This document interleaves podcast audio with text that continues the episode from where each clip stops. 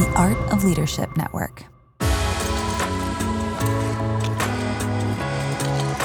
Welcome to the Carey Nieuwhof Leadership Podcast. It's Carey here, and I hope our time together today helps you thrive in life and leadership. Well, you know that employee, the one who gets under your skin, or maybe it's somebody in your family, or maybe it's somebody in your church or in your company, or a customer or a client you've got. How do you work with them? Because you can't just like delete people from your life all the time. Well, I'm talking to Michael Bungay Stanier on that. MBS, as he's often known, and we talk about how to work with almost anyone, unusual habits that help you thrive, and how to ignore the hype cycle to focus on what really matters in relationships. Today's episode is brought to you by Serve HQ and Convoy of Hope. You can equip your volunteers with simple on demand video training by going to servehq.church. And do you know you can feed a child every school day for only $10 a month? You can visit convoyofhope.org slash carey to learn more. Well, I'm so excited to have Michael Bungay your back. We had a lot of mutual friends, and it was one of those things where we were just we had to meet. And last time I interviewed him, you guys loved that. And he has sold over a million copies of his book, self published book, The Coaching Habit. It's the best selling coaching book of the 21st century, recognized as a classic. He's got a brand new book, and we talk about the concept of how to work with almost anyone. There's brackets around that, almost anybody. You can't work with absolutely everybody, but almost anybody. And he talks about, he has some really practical ways to help build the best possible relationship with key people at work. But I think you can apply this a little bit wider than that. Hey, Thanksgiving is coming up in a couple months, Christmas. It's like, eh, you're going to learn some stuff along the way. Michael was a Rhodes Scholar. He's an Australian who lives near me, just down the road in Toronto, Canada. Well, every church leader knows that having trained and engaged volunteers is essential to successfully accomplishing your mission. But if you're like a lot of leaders, you also know how tricky it can be to onboard people, and you're probably still looking for volunteers to replace the ones that have disappeared. What if there is a resource? That made it easier. Equip your volunteers and develop leaders with simple video training courses from ServeHQ. You can create your own training or use their video library, so you can customize it or use theirs. Better yet, you can even automate the next steps your volunteers need to take. So set it and kind of forget it for a while. You can check it out at servehq.church. That's servehq.church. And Convoy of Hope is doing great work around the world. They are doing children's feeding initiatives, disaster response, women's and girls empowerment. But did you know that just last year, in 2022 alone, Convoy fed over 533,000 children every single school day in 37 countries. And on top of that, they responded to 75 natural disasters and humanitarian crises, which only seem to be escalating. Convoy of Hope makes it easy for you as an individual, as a business leader, or even a church leader to deliver tangible hope to people who desperately need it at just the right time. Often we see this stuff in the news. We're like, I don't know what to do. This is what you do. Go to convoyofhope.org slash carey and sign up. For as little as $10 a month, you can feed a child every school day or you can also, if you want to get hands on, create hygiene kits for disaster survivors for the upcoming hurricane season. There will be hurricanes. You can learn more about all of that at convoyofhope.org slash carey. Hey, before we get into today's episode, I want to thank you so much for listening. Thank you for your engagement. Thank you for the way you share this with friends. As you do that, as you subscribe, as you share the message, as you get it out on social, we're able to do even more with this podcast. So thank you for that. And now, my conversation with Michael Bungay Stanier. MBS, welcome back. Carey, thank you. This is one of, you're one of my favorite people to talk to, and it's so nice of you to invite me back and talk about this new book. So thank you for having me. Well, we've had some really good times together in person, yeah. and this time we're doing this virtually just so we can get some video, that kind of thing. You you sign every email, and in fact, I've got the key tag you mail, mailed me, which is great. Oh, I'm so it glad says, you like that. I want people to see this. I don't think they can. It's like buzzy, yeah. but it says you're awesome and you're doing great. Yeah. You sign every email that way whenever we chat. Uh, I smile every time we see it. I, I want to know, random question, why do you say that? Well, I um I had a moment of spontaneity when I was facilitating a large group session. And when I'm facilitating, I'm often getting people to work in pairs or groups of three. So they're practicing mm-hmm. what I'm teaching them, not just hearing it. So I got people to practice a conversation. And then at the end of it, on, on a spur of a moment, I said, Now look your partner in the eye and say this to them You're awesome and you're doing great. And it was massively awkward. Everyone's like, Oh, mumble, mumble, mumble. But I was like, you know, I'm going to double down on this. So we had three or four more rounds of practicing. And at the end of each one, I said, You're awesome. And, you know, turn to your partner and tell them you're awesome and you're doing great. And you could just feel this energy building in the room. And by the last one, they're like slapping hands and hugging and kind of like saying it with gusto. And I'm like, there is something really powerful in in this phrase. So I added it to my email um, signature. And the first feedback I got from that was from my mum, who was like, "This is terrible. it, it's not even. It's not grammatical. You're a Rhodes Scholar. You should at least put it grammatically. It's too American, too North American." I'm like, I, you know, it is. I can't disagree with any of Mum's points there, but there is something in that statement that makes people Mm. feel encouraged and seen. And Mm. um, you know, on a weekly basis, I'll get a couple of emails saying, "Thanks for that. I appreciated the encouragement." Um, because you know, and I'm, I'm sorry to break your heart if this is what it does, Carey, but it's like it's standard on all of my emails. It goes out to everybody. Really? it's just my. Oh, I'm I know. crushed. I'm crushed. I know, I know. We've ta- we talked about that offline. I love Yeah. it, and now it's on a key tag. Exactly. You know, and I just I think you know nobody I've met is ever over encouraged. Nobody's ever had a lifetime dose, right, Michael? Where they're like, Yeah. "Hey, I'm that's up. enough. Can you leave me alone?" Exactly. There's no more you can I'm- help me I'm- with because I am fully charged and fully expressed and feel fully confident in every moment. I don't think that's happened yet. Yeah, I think about it more often than reading it. You know what I mean? I'm like, Yeah. "Oh yeah, you're awesome and you're doing great." Have- what, I, have what I like about it is, Yeah. um, I think it applies. It's like that famous, um, is it uh, Solomon in the Bible? Oh no, I'm thinking of Mhm. something else. But um, wanting to um, find a way to navigate life and turn to his court jester, perhaps. And as I need, when the good times are good, I need something to help guide me, and when the bad times are bad, I need something to help guide me. And he came back with a ring with "This too shall pass" on it. And Hmm. what's powerful about that phrase is is it grounds you in the moment and gives you perspective. What I like about you're awesome and you're doing great is in the good times that's helpful to hear, and in the bad times that's helpful to hear. It, it's you're still awesome, hmm. no matter how it's going on out there. And you're doing great means you're probably doing the best you can, even if it's hard or even if it's easy right now. You know, I've never thought about this too shall pass in the context of the good times. You know, I always think don't ride the highs too high and the lows Yeah. too low. But Yeah. You're right. It's true. You can be elated thinking, I am the best thing since sliced bread and this too will pass. Or this is the best moment, this too will pass. And also the dark clouds, they this too will pass. true. It's like reading both really good great. reviews and bad reviews of a book. You're like you. I, I think I can't remember who it was, but it was um, oh the uh, Ray Bradbury said you got to you got to weigh those reviews equally, give them the same weight. Um, Mhm. Which is to give them really no weight at all is really helpful because you just go, you know, this is wonderful. I love that they've said this, or I'm disappointed that they've said this, and it's not really going to affect me too much in terms of the work I do or the sense of self I have.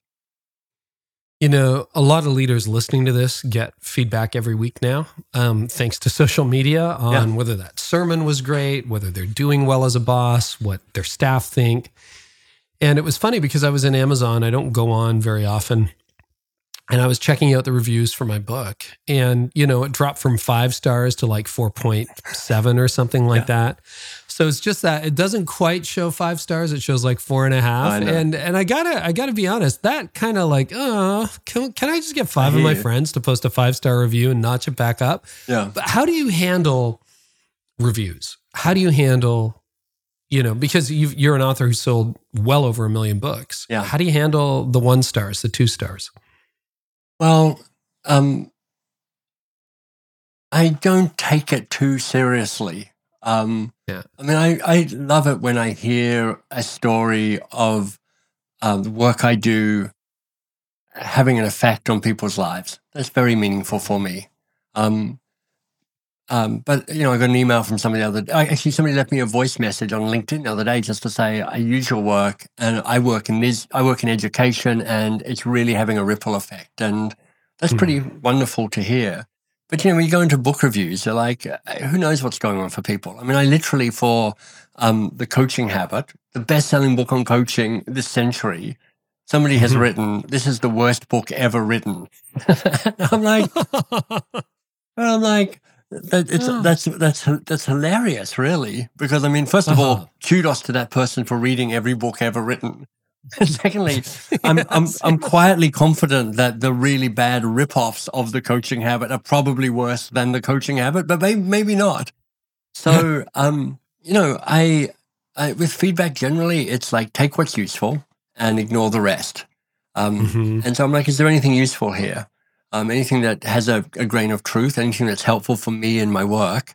And, and if, you know, I know the people who I care about and whose opinion about how I'm doing matters to me, and it's a pretty small number. Um, and if I can be good in their eyes, then I have a degree of contentment that no amount of one star reviews on Amazon are going to drag me down too much. In in part also because I'm like, this is the best I could do at the time. That book is the best I Mhm. could write at the time. I, I gave it the best I can. I might love it or I might have some reservations about it from two or five or seven years later on. But at the time I did the best I could. So there's no there's no place for regret around that. Well, in your new book, you've got Brene Brown endorsing Mm-hmm. it on the cover, and Seth Godin and Liz Wiseman and numerous others. I mean, you know, I think as Seth would say, well, maybe it's not for them, right? That's right. It's like I, it, it, there's a there is a way that having a, some skeptical or cynical reviews actually creates more credibility for the five star reviews. Um, right. like if it, if it was all Because otherwise, you did have all of your friends go and yeah, it. exactly. I don't have that many friends, so it wouldn't have made that much difference in the end. But you know, who knows?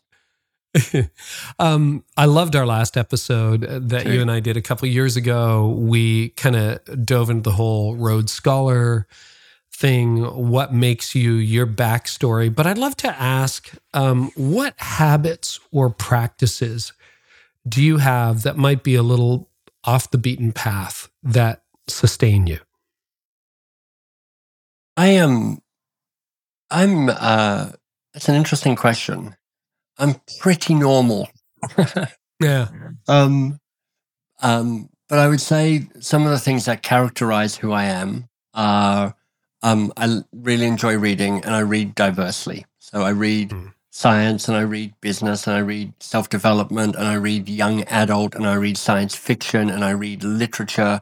Um, Mm. and um, that, all of that helps me think differently and be a better writer. Um, I think there's something rich in cross disciplinary knowledge um, Yes, that, that I'd agree with that. informs um, you know, the thing I'm working on gets most richly informed by the stuff adjacent to it or, or a leap from it. Um, and I, I think that might be one thing. Hmm. Um, I think perhaps another, um, I'm not sure if you, I guess it's a practice or kind of a, a, a commitment, is I'm very interested in trying to be a teacher, but also to decenter myself from a place of authority.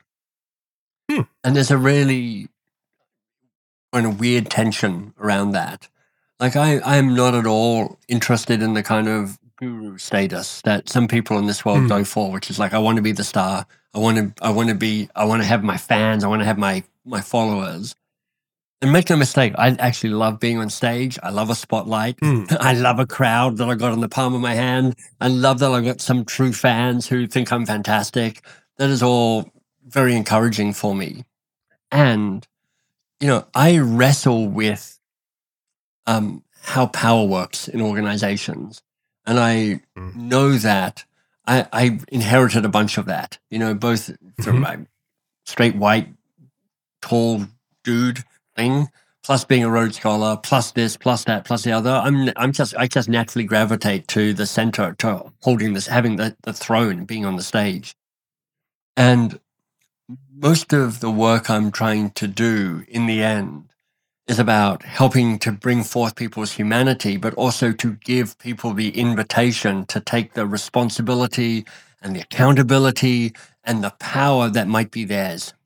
And so part of what it means to empower others is to give up power yourself. So I'm trying to figure out, and I haven't, I'm, this is an ongoing, I don't know how to do this exactly, but I'm trying, um, is to find ways to be the best teacher I can, to bring ideas into the world that spread, but also to not put me at the heart of it, but to um not even sure how to say it, but be be Hmm. but but be somebody who in, in doing that allows others to step into authority rather than necessarily me. You know, you, uh, yeah, and we talked about that in the last episode. We'll link to it in the show notes, but uh, we don't have to say specifics. Another fun slash unusual thing is you said, I want to stop public speaking.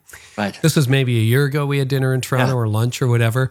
And so you set your fee at a ridiculously high It's level. ridiculous, yeah. ridiculous, thinking, well, now I'm ungettable. Nobody's going to, and that basically killed your public speaking career. It's like, did. okay. And how does that, like, that, that's a very interesting way because we're all struggling with saying no. Yeah. And sometimes if you just put a really strange parameter around something, yes, I will do this if you pay me X, or I will do this if A, B, C, and D are true. Right. And people are like, and it's not ridiculous. Like, it's not, there are people who get paid that amount of money. It's not like a million dollars, Right. but you're like, yeah, that's like multiples of what I used to make speaking. And That's now most clients will just look at that and go, nah. I can probably get it. somebody cheaper and you're like, you probably can. Um absolutely. Absolutely. well Uh-huh. you know, I, I am not particularly strong willed, and I Hmm.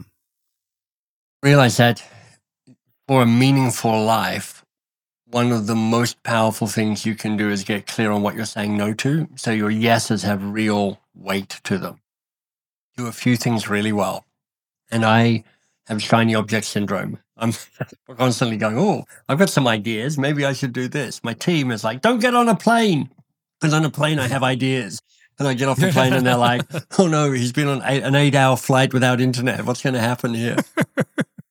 so, um, rather than it coming down to my willpower to say no, I'm like, how do I set up structural things that say no for me? So, Hmm. um, and I'm, I'm, it's, I'm a, I'm a, I'm a long time coming to this, Carey. It's not like I've kind of managed this and it's Mhm. all going really smoothly, but you know, I've just had too many times where I've, I've said, present me has said yes to a speaking gig, thinking that future me was going to love it. And when future me shows up in six months' time, future me is going, who made this terrible decision? Why are we here? this is this is not this is not the this is not the thing you were looking for. So you know, we built in criteria around um, my speaking. So I have five. Can you pay my full fee? Are you a Hmm. friend? Is this a cool organization that I respect and and I am aligned with their values and their vision? Um, is it an amazing location? Is it a crowd of more than a thousand people? Um, I think those are my five, and they have to make two of those for it to be a maybe. And then Hmm. the the, the Hmm. new criteria we have, well, I have two kind of backup criteria. One is if this was tomorrow, would I say yes to it? Yeah. So that gets that helps me manage the future me, present me confusion. And then I go and talk to Marcella, my wife, about it. Because the number of times I've come home complaining and she's like, why did you say yes? And I'm like, I'm not totally sure. So she We've kind all of done those events. she, she's she's allowed to kind of say, yeah, I think that sounds like a good gig for you as well. And all of that just helps me set stuff up to not avoid the stuff that I'm both pulled towards and nervous about at the same time. The the, the work that makes the difference. You know, I've never quite had this thought, but just listening to you talk about this, it's funny how you get to a certain stage in life where you just set up the boundaries that protect you from yourself. Oh yeah, like I'm Right. terrible. Uh-huh. I, I I have this ability to set up these ever ever more complicated processes and then undermine hacking my own systems. I'm like it's a nightmare. Which often what that leaves is massively complicated systems that nobody else understands, but Mhm. I, I have a way around them anyway. So it's like it's a double loss. Um so No. yeah. And c- categories are really, really helpful. Like I've got an email or two to answer this afternoon. It's like, hey, will you endorse this book? And basically, in a season where I'm not doing endorsements unless you're my brother. Right. I don't have a brother, I just have sisters. So, you know, it's pretty safe to say that is going to yeah. be a no. And I like the guy and he's writing a good book and the whole deal, but I just, yeah. just can't do it. I just can't do it. I've got other things on the go. And I think rules like that are very helpful. Any other rules that you've either practiced or seen yeah. that help protect people from themselves? Um, I use Text Expander and I just have a pre written no. It means that I don't mm. have to worry about how to say no. It's just, I right. just type in semicolon NO and a, and a short message that says, Thank you so much. I really appreciate the invitation. I'm fully committed to my current projects, which means I just can't take on anything else. I wish you the best of luck, Michael. Or something like mm-hmm. that. Um, yep. And I'm like, that's that that saves me the emotional heartache of going, okay, I have to say no, but what will I say to this person? I'm like, it's already written. And then when I uh-huh. When there's a somebody who has come to me for a book endorsement, because probably like you, I get a certain amount of people asking me. Um, I'll either send them the no if it's uh there's not enough things, but if they're like my stepbrother, okay, you're not my brother, but you're my stepbrother. I, Almost I, your brother. So I've got some reciprocity. There's some sense of obligation on them, and I and I'm like, well, maybe I will um, email them. I've got a standard message that says, "Happy to take a look." My standard is if it's not a hell yes, it's a no, and often it's mm-hmm. a no. And so most of the time, I don't do the endorsement, and then I'll then I'll quickly scan the book, and if it's if it pulls me in, then I'll write them endorsement. But often I'll go, "Hey, I'm thrilled for you well done on your book. It's such a thing to get a book written. It's not quite a fit for me, but here's a useful article I wrote about book marketing. I wish you the best of luck. And that's all of that's a great idea. All of that's pre-written for me, so I don't have to think too hard about what to say. I've got that set up.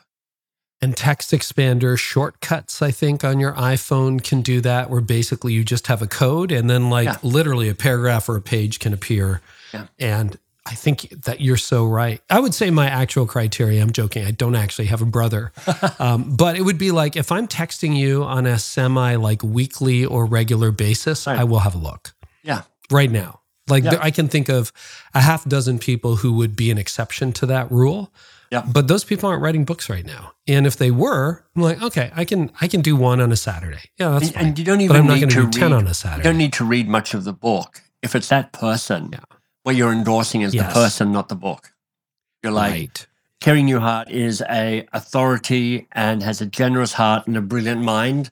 This book is by Carey. You should buy, read this yeah. book. Yeah. Totally. Totally. Yeah, you can do that too if you know the person well. Yeah. Of course, cancel culture has caught up to book endorsements. So now if you endorse it, you endorse all the ideas in the book, which also yeah. means I now read a book from cover to cover oh. uh, before I endorse it. So okay, oh, I'll tell you.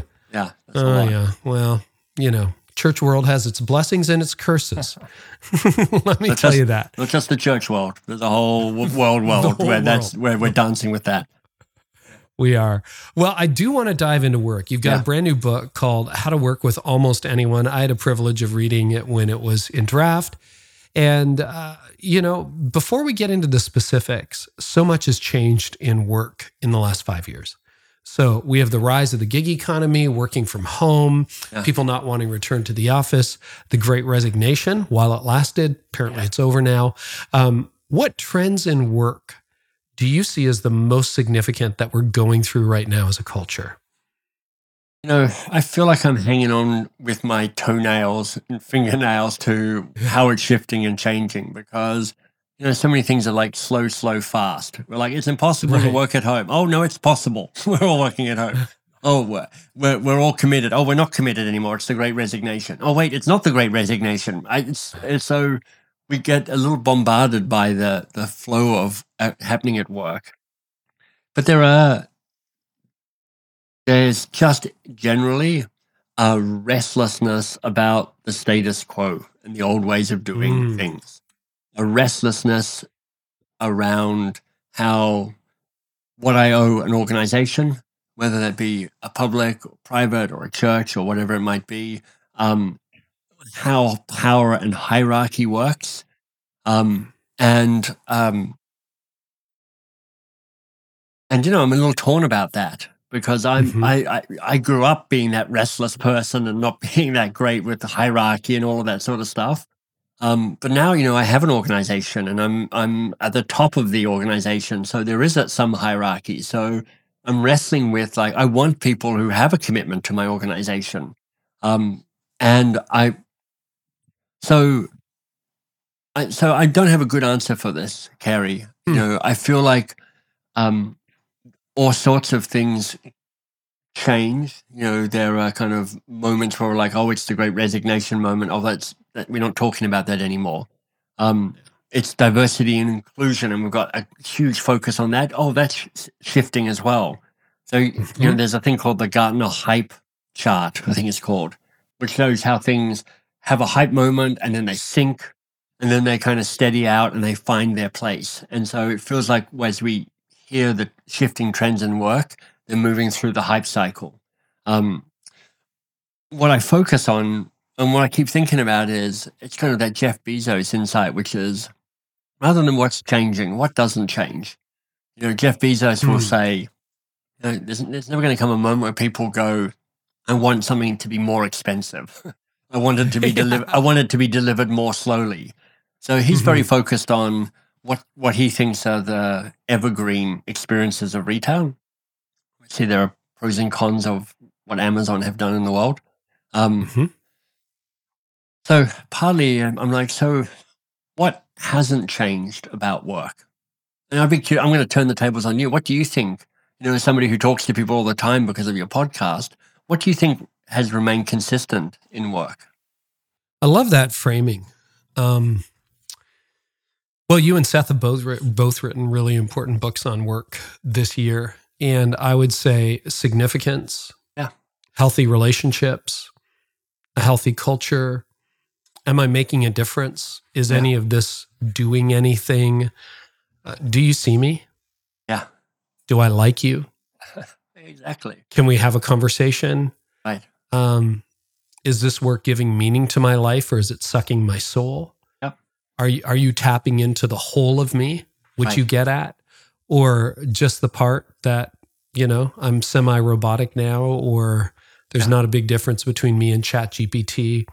I think it's those eternal issues, and I think you know even as AI invades the workplace, I think it's got pros, I think it's got cons, like everything, and I'm using it, but just for a first draft or a prompt or ideas, not like to replace a job at this point. But I think it's I think it's this. I think it's meaningful conversation. I think it's being seen. I think it's being appreciated, loved, understood. The, you know, Pat Lencioni built an entire career on what was almost laughed out of C suites in the 1990s and early 2000s, which was soft skills.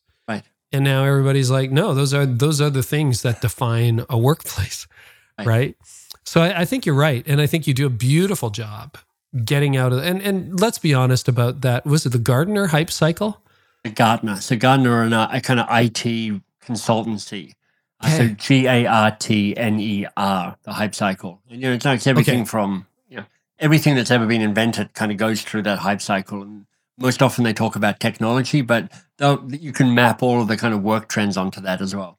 Well, and I think right, everybody wants an edge. It's like I coined the term "great resignation," and you get your 15 minutes of fame, and you're Right. blah blah blah blah blah, right? Or like, well, the great resignation is over, and so, I mean, it, it is good. It was prudent to pay attention to it in 2022, and then we had quiet quitting for about three months. Remember that? Um, so you, I, I love that your focus is more on the timeless, not the timely. And that's why you can go back to a book, you know, you're hinting at Ecclesiastes or Proverbs Yeah. where okay written 3000 years ago i i read a proverb every morning and you know what It speaks into my life humans don't change that much Right. So Hmm. I go, all right, with work. I'm just going to repeat some of the stuff you said, but, you know, Yeah. uh, my own words, which is like, how do you um, build, how do you make, how do you be human in work? I do think many organizations, um, I know less about the church world, but you can speak to this. I think it's a nature of an organizational structure is they often tend to dehumanize people That, that's the Oh, that that's happens the at church. momentum. But they're like, because you know we're an organization, we're a structure. There's work to be done, and you're going to lose that. Um, we're trying to get stuff done rather than we're trying to celebrate the people at the heart of of the organization. You know that Martin Buber philosophy of I it relationships and I thou relationships. And I'm like, organizations will tend to I it relationships.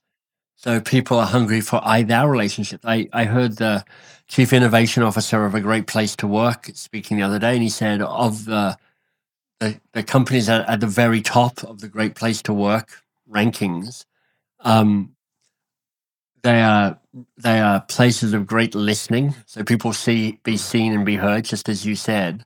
And in the end, he said it. And in the end, it's all about the relationships. So it is about this sense of do I have Hmm. relationships? Are there people who um, they don't have to be my best friend, but do I feel like I have a degree of kind of connection and alignment with them? Am I do am I making progress? Am I making progress on work that matters a little bit? And if you can do all of that, you're doing marvelously because that is simple to say and it's hard to pull off. Hmm. Thanks for raising Buber. I haven't thought about him in many, many years, maybe since seminary. So Yeah, I You're right, it- but it's- writing it's is the beautiful. I people love skills. it. Yeah. Yeah. So let's talk about, um, let's jump right into how to work with almost anyone. Okay. So I think we all have the experience. It's like, well, I really have a best friend at work, or I can get along with this person, or we socialize off hours. But there's almost always, you only need a team of four, five, six people to have someone that you're like, yeah, not so sure about that person, right? Exactly. Yeah.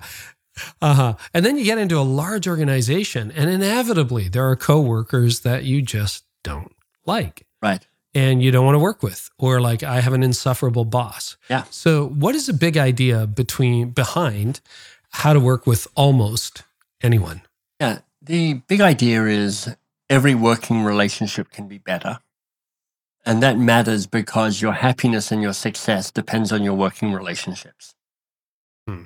Most of the time, we cross our fingers and we hope for the best. You're like, I hope there's fewer of those people who I don't like very much. I hope there's more of those people who I really get on with and we click and it's magical. Um, there's a honeymoon period that lasts somewhere between you know 12 seconds and 12 weeks. Um, but we're like, how do I more actively shape the working relationships, knowing that they're so important to not just the work that gets done, but to my own sense of well being, my own sense of being seen, my own sense of being human with people around me. Mm. And the best possible relationship is an idea that isn't just about so how do we turn every working relationship into a thing of you know Disney-esque magic and beauty with unicorns and you know sprites jumping around. I always go, look, your your working relationships are probably mappable on a bell curve, you know, past and present.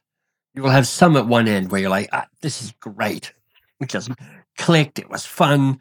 We elevated each other. We danced through the hard stuff. We had some grace. We had some style. We had some fun. You know, those kind of magical working relationships. People can probably call a face or a name to mind right away. There are probably Mhm. some people down the other end of the bell curve where you're like, wow, that was hard. that was a bit Mm-hmm. that was a bit miserable. Um, you know, sometimes you're like, and that person was the incarnation of evil. But quite often, it's actually mo much more mundane than that. It's like we just there was sand in the gears. We could just not find a way of kind of clicking and, and getting going. It was just hard work. Most of the other people, often quite forgettable in some ways, they're kind of right in the middle somewhere. They're like, it, it was okay. Um, Mm-hmm. and with best possible relationship, you're like, okay, not only how do you make the really great ones even more magical and last even longer, or that's a really great outcome. It's not even about taking the ones in the middle and going, how do you give a bit more magic to those? But it's that as well. You know, how do you bring out the best of each other, even on those more standard relationships? It's also look at those really hard-working relationships right now. What if you could make those workable or bearable or good enough? What if you could make a difference there? You know, there's a hmm. a, a writer on relationships called John Gottman wrote one of the really influential books on this called I think it's called The Seven Secrets of a Successful Marriage. Um, and amongst other things, he says that the issues in a relationship, 70% of those are perpetual. Like they, they're just going to be there. The 10 year argument. Uh-huh. Yeah, exactly. You're like that, that, that. If you look forward to that argument for the rest of your life, because that's the way it's going to Mhm. roll. But is- I say this and she says this. And, yep. the optimism for me in that is it's like that means 30% of the relationship you can influence. What if you could Hmm. make the bad and the good and the brilliant working relationships 30% better? What would that be like? What would that Hmm. do to your success and to your happiness? And then the rest of the book is like, okay, if you buy into that as an idea that all working relationships can be better and it matters because that, that drives success and happiness, how do you do that? And that's what we get into in the book. So I want to get into some of the specifics, but let me name the elephant in the room because there are people listening right now who are like, "Yeah, but you got to meet my Yeah, but- boss. You you got to meet this one." Like the Yeah. almost is in brackets, Michael. So like is like if you have a totally toxic boss, like what? Where is the line? Because I think we all intuitively know that okay, there might be a couple of people who are impossible, Yeah. but we can probably turn some of the C minuses or D pluses into a B. Yeah. If we work at it. Do you draw the line? Where do you draw the line if you draw the line about toxicity or that really difficult person? I'm not sure. It's a big, complex question because it Yeah. depends so much on you and context and them Yeah. and tenure and and just what their behaviors are like. I mean, when I came up with the title, How to Work with Almost Anyone, I'm like, oh, that is a great title because everybody immediately goes, oh, I can. Let me tell you about my almost. I, I know exactly who that person is. exactly. Um, but I'm like, okay, name your almost person. That leaves everybody else. And Right. what what I hope is that you don't just assume that every difficult or challenging or not straightforward working relationship is irredeemable. You go, okay, you know, Carey, good guy ish, but you know, he, I, he and I we don't really click that well. Um, Yeah. he, I, I probably won't bother because it's it's too much. It's too much at risk. But Right. but I could also go, look, Carey, we don't click. He and I don't click when we're working together. But I don't think it's toxic. I just think we've got different styles of working, and we don't we haven't Right. figured it out yet. And I might come into a conversation with Carey, maybe you, maybe a different Carey, and go, right, if I can make this a little bit better for us, that's going to Mm. reduce the impact quite a lot in terms of the the misery or the kind of het upness that I get around that working relationship. So for sure, there are there are some relationships where I'm like, you know, that person is a psychopath. You know, there's all that good research that says psychopaths are one percent in the in the population and twenty percent of CEOs, or maybe it's thirteen percent of CEOs. Mm. There's a way that that type of person definitely shows up in organizations. And then maybe other people where you're like, this is never going to get better and it's not worth it. But the way I look at it, this, Carey, if you look at a relationship, a key relationship, one that influences your happiness and success, you've got two choices to have a conversation and try and make it better or to not have a conversation. And each choice has prizes and punishments, has risk and reward. And it's worth just looking at both of those choices and actually sitting with what's at risk and what might get better. And then make the call around that rather than just going, ah, they're toxic, they're too hard, too difficult, I give up. I really appreciate that angle. My wife uh, used to work as a divorce attorney, and one of her, uh, you know, one of her conclusions after working with hundreds of couples was she realized that yeah, there is that odd, super toxic, abusive person that you need to take a break from. But there were numerous times where the problems were not that big. And she had a few clients sit in her office after it was all over. And she was into mediation and, you know, staying out of court and the whole deal very conciliatory. And they would say, you know what, if I knew it was going to be this hard, I would have tried harder. Yeah. And I think that's a very similar vibe. You're right. So maybe, maybe for the purposes of this conversation, take the most toxic person in your life out of it right now. The person who real, really does have some kind of borderline personality disorder or is a complete narcissist or whatever. And let's focus on the almost everyone else. So, with that in mind, how do you work with almost anyone? Well, the idea at the heart of the book is singular. It is this have a conversation about how you work together before you plunge into the conversations manifold of what you're working on. And that conversation about what to do, what are we working on, what's the problem, is is the loud thing. It feels the thing that you want to talk about right from the start because it's there, it's urgent, it's exciting, it's not, it's it's troublesome, it's worrisome, Mhm. it, it's calling you. I mean, even when you think back on the the coaching habit book, Carey, which you know is the book of mine that's been most successful by a long way. You know, one of the first questions there is, "What's the real challenge here for you?" That's a great question, but it's a question about the the issue. it's a Hmm. question about the work. And I'm saying, if you take your eyes off the work and look the other person in the eye, metaphorically or literally, and say, before we get onto the, all of that stuff, which is calling us and needs to be sorted out, what if you and I have a chat about how we best work together? So that when we work together to solve it, we're bringing out our best and we're avoiding our worst to get going on the stuff that matters. You call that the keystone conversation? Yeah. right? Yeah. Yeah. It works as a metaphor twice. One for the, the keystone that people probably come to mind immediately, which is, you know, the, the Mm. big stone in the middle of the pillars of an arch. And I was like, that's a great metaphor because it's, you know, two pillars and they lean towards each other. And then the keystone joins them and creates stability and strength. And the longer it's there, the more solid it becomes. You know, it works really nicely as that kind of metaphor. But in the 80s, this idea of a keystone was taken into the world of ecology and biology. And they started talking about keystone species in an ecosystem. The best Hmm. story being the introduction of wolves into Yellowstone National Park in the US. Quite controversial.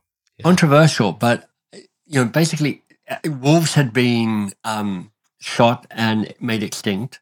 Um, elk had overrun the park and were kind of slowly destroying the park because there were too many elk and they were eating all the trees and eating all the vegetation and everything was kind of getting denuded and stripped bare. Reintroducing the wolves brought the elk population under control, scared them out of some areas, which meant that the vegetation came back, which meant the river got healthier, which meant the beavers came back, more fish, more Mhm. birds, and the whole ecosystem became more diverse, more rich, more resilient, um, better able to bear stress. Um, so whether you're you're up for the building metaphor or the ecology metaphor, that keystone idea is this is the thing that shapes and allows the ecosystem, which could be your relationship, be stronger, to last longer, and to bear stress. Yeah, you know, and it's funny how a predator can make things better.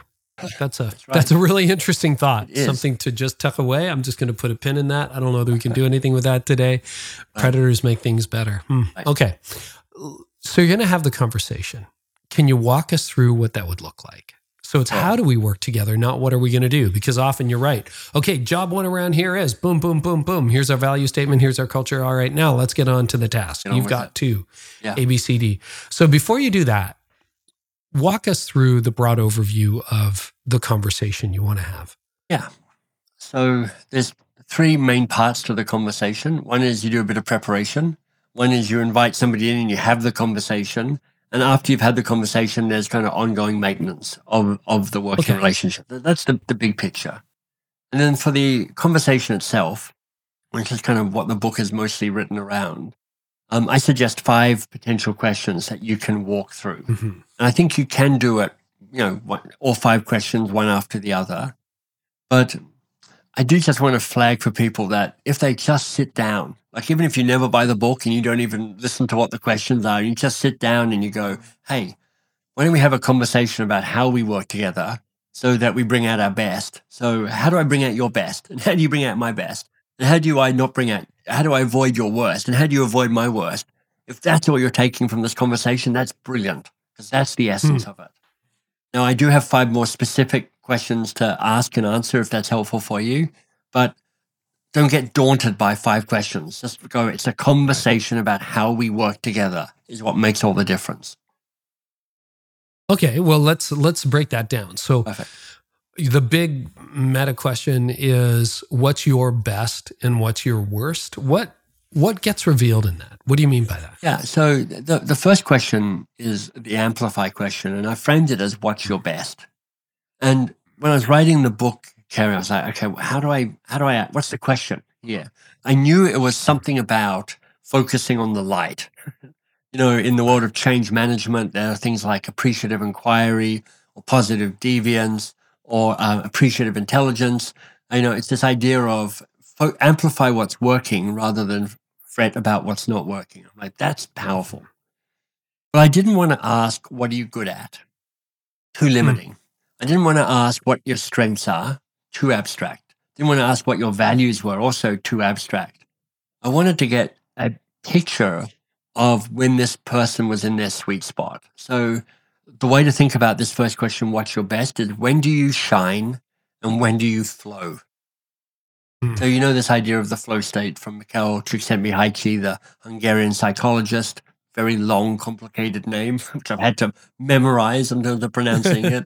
Um, this idea that when you can get into that flow state and you've got the perfect work and you're kind of lit up and your time speeds up and slows down, you know, what's that? Tell me about that. You know, what's the work that lights you up, and what, what's the type of working relationships with people? You know, when do you when are you at your best with that? Is it with people? Is it not with people? Is it working in a certain way with people? What does that look like?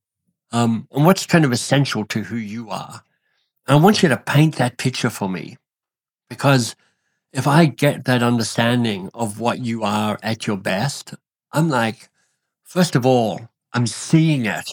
Even as you tell me the answers to this, you're lighting up around it. And I'm like, I want more of that. And hopefully, when you tell your answers as well, they're like, they do the same. They're like, okay, how do we get more of this more often between the two of us? So it's a really strong start, which is this is what it looks like when each of us individually are showing up at our best. Can you imagine how well we're going to work together if we can get more of that between us more of the time? And then do you go to what's your worst? Like what's a what's a, a great day? What's a bad day? What's a great flow? What's the opposite of flow? I wait a little bit later than that for a, Okay. to kind of formally ask that. But here's the thing: um, typically, when you you ask this question, the invitation is to then be curious. so it when they, when they tell you, you don't have to go, okay, noted, write something down, and don't ask another question. You're like, tell me more about.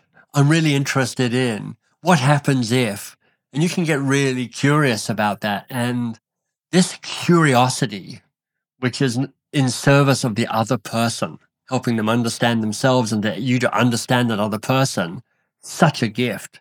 And so here you are going, look, I want, I, I want to, I want to understand more about this. So, you know, be nosy, be curious as people give Hmm. you their answers, because unclear what you'll uncover, but you're going to uncover some interesting stuff. And you you raised such a great question last time we talked. I think it was in a previous book.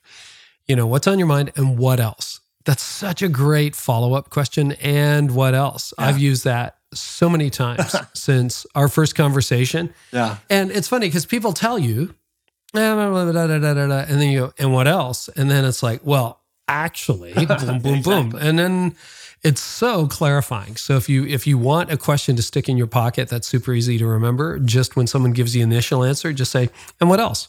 Here's the way to remember that perhaps. Their first answer is never their only answer, and it's rarely their best answer. So if you know that, it just gives you an obligation to go, great, we've only just got started here. And what's miraculous about asking and what else, Carey, is most of the time people don't even hear you ask it. All they hear is you Mhm. holding the space for them to tell you more longer. And Yeah, I've never of had anybody go, "Excuse me, what?" like it's such an easy question, and they always answer it because there's always Yeah. some. I've never had someone say nothing. Well, I have. I've had people Ah. go, There's, I, I don't have anything else. And you know what's wonderful about that? That's not a failure. That's a success. you go, Great, great. it's all out on the table. That's perfect. What, uh, let me ask you a different Yeah. question then. Yeah. yeah. Okay, so you said there were five more. Yeah. So the Can second walk us through question, the five. the second question is the steady question. And this Hmm. is like, what are your practices and preferences? Because we all have mechanics and logistics of how we show up and how we work. And they all feel like common sense to us. And Yeah. they're not. They're our own quirky work habits that we've developed over time. Everything from how you file things, what you name Right. things, what you like to be called. I mean, on a very practical level, like my name is Michael Bungay Stanier. It is a complicated name. more complicated than I would have expected, but so be it. Because when I got married, I took my wife's name and so added Bungay to Stanier, but we didn't put a hyphen in there. So there's like this invisible hyphen. So people get my name wrong all the time. People are scared about how to say my name. Like I have literally incorporated my company as the Banging Spaniel Company because I once got a letter to Michael Banging Spaniel. And I was like, that's that's too good to pass up. Um, I don't like I don't like to be called Mike. I like to be called Michael. Um, Mhm. And you know, uh, you know, one of the things that I've I've been learning in the last little while is people want to be clear about what their pronouns are. I'm like, wow, hmm I wouldn't have guessed that ten years ago. ten Nope. years ago, we just had, you know, the pronouns were obvious. You didn't have to declare them. But like now, I want to know what people's pronouns are because it it's not something that I worry about particularly. But I want them to be seen and I want them to be heard. And if they want to be called them rather than he, then I will accommodate that.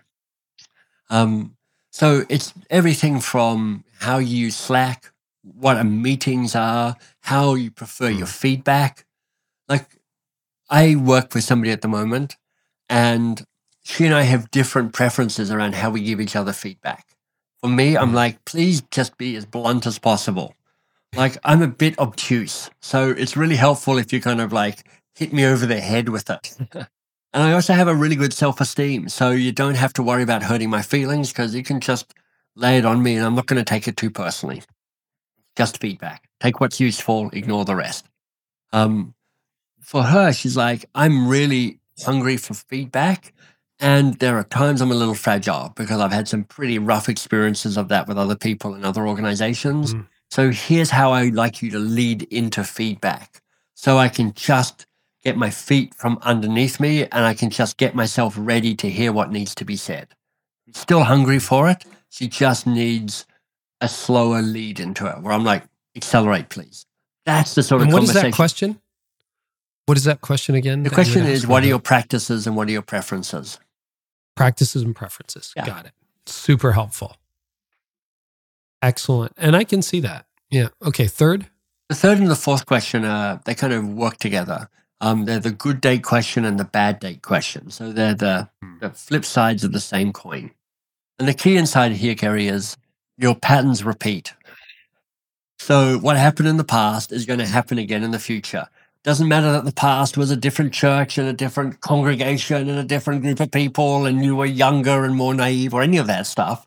It's just going to keep showing up. So why not understand what your what what those patterns are and be able to articulate them? So start with, you know, when you've had a really successful relationship in the past, what can we learn from that?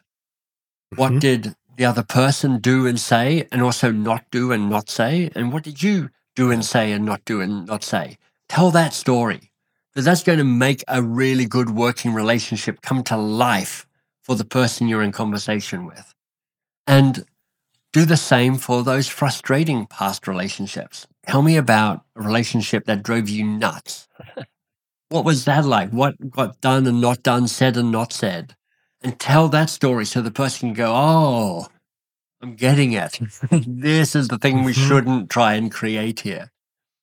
I think it's really powerful, Carey, for the, the frustrating past relationship. The temptation is to complain about the other person because, you know, they're an easy target. yeah, they were Sure. messy, My terrible boss. nightmare, Napoleonic, um, kind of whatever, status hungry, power hungry, selfish. You can kind of get into a bit of a complaining mode around that. I think it can be really powerful in a way that can be kind to you, you know, compassionate to who you are, to go, here's how I contributed to that bad relationship Mm. because you did contribute. It wasn't 100% on them and 0% on you. yeah. Fair. so fair. find your way of saying, this is what I, this is what I own in that dysfunction. Um, It's like when someone complains about their ex. It's like I don't know, and he was or she was. And Yeah. It's like, did you did you play a role in that? I thought you might have. Yeah. and, and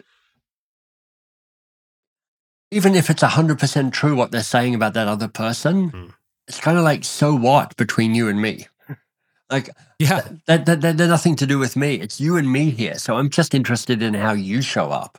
Um, and sure, I'm interested in what I should avoid doing because you're telling me some of that. I'm really interested to go, oh, you know, you're you are unwilling to call me on my BS if I'm doing that. And Mhm. that's really helpful to hear because there are times where I can go off and I can be full of myself and I need to be called on it. And then, because this is all about sparking curiosity, you're like, so this is a conversation we've got to negotiate. Yeah. You know, um, Yeah. I'll give you an, another A good day, example. bad day. Well, let me give you Yeah. one more example of that, and then we'll come to the fifth question.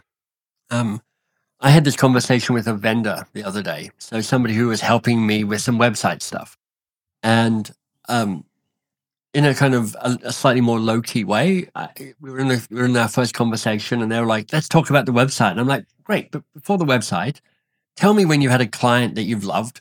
What is that like? What do they do?"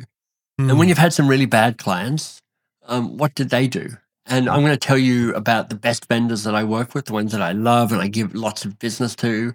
And then I'm going to tell you about the ones where we did one project and I'm like, great, we're done.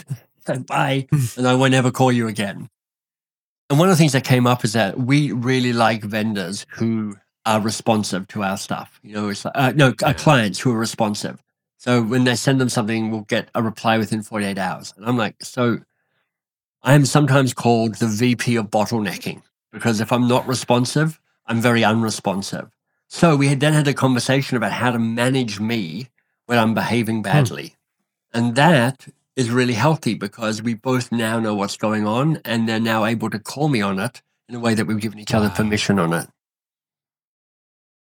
That's really good. Very astute. I wonder how often a vendor would have a conversation like that. One in a thousand, one in 10,000? Like, it's probably pretty rare. By the by the look of shock on their eyes when I ask them this question, and you're going to go, "Oh my goodness, what are our answers to that?" Um, not that often, and Yeah. that's part of the reasons why it can be really helpful to give people a little bit of a heads up that you're going to get into a conversation around this. So you're like, "Look, I'm looking forward to our kickoff conversation. I want to talk about the project in the brief. I want to start off by checking in with you about." What a really good client vendor relationship is going to look like. So, I want you to think Right. about what a great client is, and I'm going to tell you what a great vendor is for me. And we can set things up by starting there. You know, it's interesting because that also, on the part of the person initiating the conversation, requires a fair degree of self awareness.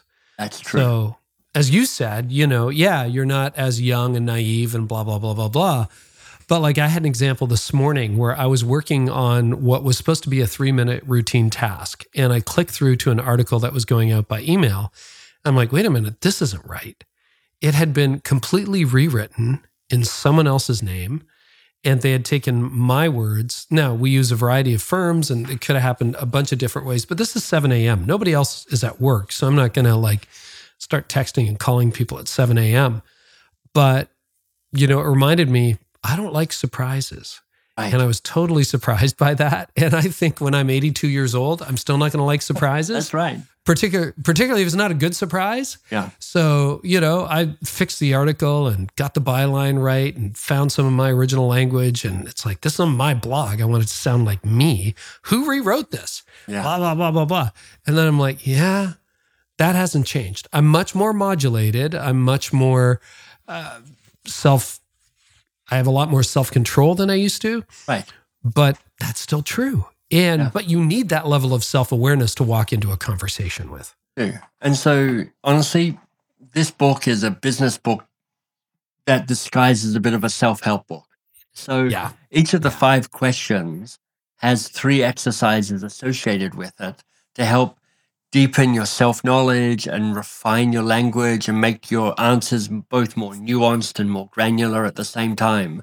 I'm trying to give people the vocabulary to say, let me give you some subtle and useful answers to these questions, not just the kind of high level jazz hands type of answers, which will be your, in, your, your initial answers to that. Right. Okay. Question five. Question five, the repair question. How will we fix it when things go wrong? And the power of this, Carey, is you're saying things are going to go wrong. Not, you know, on the off chance things will go wrong. It's like it always goes wrong. Something always goes off the rails. Some, sometimes it's big and kind of explosive and kind of catastrophic, but mostly not. Mostly it's a dent, a crack, a rip in the fabric, something happens, you know, a misspoken word, a misunderstood expectation, a broken promise. Uh, you know, just there's all sorts of ways that us messy, complicated human beings get the other messy, complicated human being wrong somehow. So this opens up a conversation about what does it look like when it goes wrong and and how do you fix it and how do I fix it? But what it really does is it says we have permission to talk about it when it goes wrong. We have permission and a shared commitment to try and repair it when it goes wrong. That's super helpful. Now, what else? Anything else about the five questions, uh, the principles that we haven't covered that, that you'd like to cover? Well, Carey, I think you've brought up something really important. I just want to say it again so people hear it. The and what else question from the coaching habit and the advice trap. Um, so helpful in this conversation. Mm-hmm. And uh, at the same time, the, the real win in this Keystone conversation is actually not so much the answers that you're hearing, although that's particularly helpful. It is the fact that you have started to make and normalize the fact that you're talking about the working relationship and the health of the working relationship. So you now have permission to keep checking in with each other. Hey, how are we doing? How are you doing? How am I doing? What do we need to do more of or less of or double down on to make this the best possible working relationship. You get to keep checking in on the health of that. You know, I saw a, statistic the other day that said 70% of Gen Z workers leave their first job within a year. I know, it's like hmm. mind blowing. And I suspect it's a significant part of that is that well known saying people join organizations, but they leave managers. Mm. And you don't want to have that manager, but you definitely don't want to be that manager. So, what this does is, first of all, it helps you not be that manager. Secondly, mm. it says it is our joint responsibility to try and build the best possible relationship here. It's not just on me, it's not just on you, but how do we do this together? Yeah. On that note, do you notice any generational differences when you roll out this concept and see people practice it? Because innately, I would assume a boomer might respond differently to even this premise yeah. than, say, a Gen Z. And to be fair to all generations, I think for a lot of people, it'll be the first time they've ever had this conversation in their life. Kind of like when you ask the vendor, like what makes for a good client? What makes for a bad client? What yeah. makes for a good vendor? They're like what are you even talking about? Like they talk about it in the break room. They talk about yeah. it you know amongst themselves but they never had that conversation publicly. So i think it's new. And do you notice generational changes? I definitely notice that people who are in the early phase of their career are just less articulate about what they want because they're still mm. figuring it out they're yeah. they're they're kind of more idealistic and more naive and more unrealistic. And I'm like, yep, that's me as well. that was exactly what I was like um, when I was that age. And there's, um, you know, now that I'm kind of getting on, I'm like, I feel slightly paternalistic about it and slightly irritated by it and slightly encouraged by it in kind of kind of equal equal doses. Um, so I do think that part of why you're doing this is to actually help people find the language and, and start thinking about this. And you're moving them to emotion. Uh, this is a form of emotional intelligence.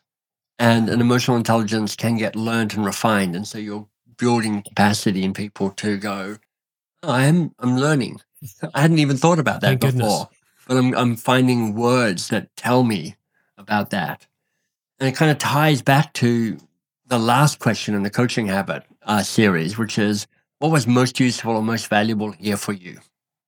Mm-hmm. Part of why that's so powerful to ask when you're in conversation with people is it stops and it says, learn from this conversation. What are you taking away? What are you noticing about you? What are you noticing about this conversation? Become smarter. This is your, I think this is the job as a, in, in, as somebody who looks after people in an organization, call it whatever you want, manager or leader or um, you know a, a, a role in a church hierarchy. You're like, I'm, I'm a teacher. I'm trying to Mhm. teach people who they are so they build their confidence and their capacity and their sense of the, who the best of them are. And when you ask, what was most useful or most valuable here for you in this conversation, you're helping them learn.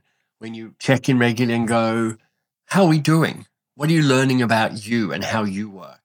What needs to be said that hasn't yet been said in terms of this working relationship? You're asking them to be smarter about who they are. You're helping them give them language about who they are. This has been so helpful. And uh, thank you. You know, in both of these conversations you and I have had, I feel like I've, I've grown as a leader. I've got to execute on this stuff, but it's super helpful. Michael, is there anything else that you want to cover before we wrap up? I um I might just say that the Keystone conversation isn't the end of it. It's in some ways the start of it. Um, Right. it, it'd be it'd be kind of nice if it was a one and done thing. Oh, we had a conversation four years ago about how to work together. That's fine, but you know, if you're in a in a more intimate relationship, you know how well that works. yeah, we talked Mhm. about how we were doing four years ago. We're just carrying on. Then it doesn't work. Um, Yeah. So I have a kind of three part theory around um, maintenance. It is to adjust always. So you're checking in and mm-hmm. going, do we need to tap the tiller at all? It's to repair often.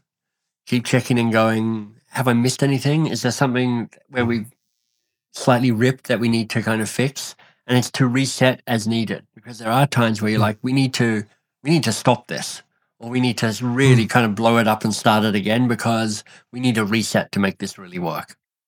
Wow. Okay. Super helpful. Well, thanks, MBS. The book is called How to Work with Almost Anyone, Thanks for holding it up. and it's available widely. Is there a special website or anything There is. that people Um, should go to? Yeah, bestpossiblerelationship.com. And there are there are downloads there. There's also a video of me doing a keystone conversation with Ainsley on my team. Ainsley and I have been working together for four years, but she's just been promoted into a new senior role.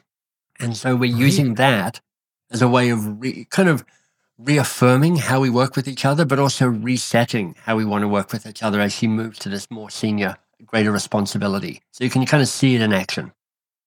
Great. And you're pretty active on Instagram. I follow you. So Thank you. what's your handle on Instagram? It's at MBS underscore works. There you go. Till next time. Thanks Thank so much, sir. MBS. It's my pleasure. It's a great delight. Well, I hope that helps you work with almost anybody. I certainly picked up some tips along the way. And you know what? I just realized I got to get more intentional about it. So if you want more details, obviously Michael's got a new book, but you can also see everything at the show notes. You can go to careynieuwhof.com slash episode 594. We've got transcripts there, got a few highlights along the way, quotes you can share. And remember, when you share this podcast, we get killer guests, guests like Richard Foster. I picked up his books in the 90s, and we have a powerful conversation. I'll give you an excerpt in just a minute. Arthur Brooks said yes to being on this podcast. Dave Ramsey is coming back. Mike Todd, John Christ, uh, Professor John Lennox, Philip Yancey. Man, you loved him first time around. And Grant and Cheyenne Skeldon. Man, a whole lot more. But next episode, Richard Foster and Brenda Quinn on the journey from being a type A leader to leading a contemplative life, the disciplines. Man, I'll tell you, we have a great conversation. Here's an excerpt. I knew Eugene Peterson pretty well and his congregation Yeah. back east, and and uh, but he kept his focus on Jesus, and and uh, a, a, a sense he had a or has a book. There's a book, The Contemplative Pastor, and uh, Right. uh, one of the old writers, George Fox, would often talk about taking people off of himself and turning them to Jesus, their present teacher. And I thought, oh, yes, see, if I can learn in that direction. Now, see, I also pastored what the church growth analysts would call the large church, and it was a kind of place where things seemed to go right no matter what I did. I could enter, I could enter the pulpit thinking I was in this lived in the slough of despond, come out feeling like I lived on Mount Sinai. I mean, just carried by the life of uh, of a congregation, wonderful people, and so it isn't it isn't uh, the size that hardly matters at all. See, the great danger in churches is the ABCs: attendance, buildings, and cash. And if you focus, mm-hmm. your, you focus your attention there, you've lost. No, no, no. Mm-hmm. We focus our attention on a life, a life with God. That one was a delight. And if you subscribe, you will not miss it. Otherwise, it'll be like, oh, yeah, that's right. I wanted to listen to that, right? That's what I do. I subscribe to the podcast I want to put into my regular rotation. It's a privilege to be in your regular rotation. Thank you so much for that. And before we go, I got one free thing for you. And that's my email newsletter. I deliver it every Friday. I work hard on this, so does my team. I want to feature the most fascinating and curious content about faith, culture, at the future church, and other topics I find helpful as a church leader. I read pretty widely. I read articles, periodicals, uh, social posts, watch videos pretty widely. And also, I'm trying to read deeply these days, trying to recover the lost art of reading in my life. So if you want to receive On the Rise, I link just it's a very short email and I link to all kinds of things that I found interesting that week. You can sign up for free by going to ontherisenewsletter.com. You can join, well, almost 90,000 leaders who are getting that delivered to them every Friday for free. Easy to subscribe, easy to unsubscribe if it's not for you, and easy to share with friends. So simply go to ontherisenewsletter.com and you'll get my best picks for interesting, fascinating content that can develop and grow your leadership, or simply visit the link in this episode's description. There, we made it easy for you. Thank you so much for listening, everyone. It's a privilege to do this with you. I do not take it for granted, and I hope this helped you identify and break a growth barrier you're facing, and we'll catch you on the next episode.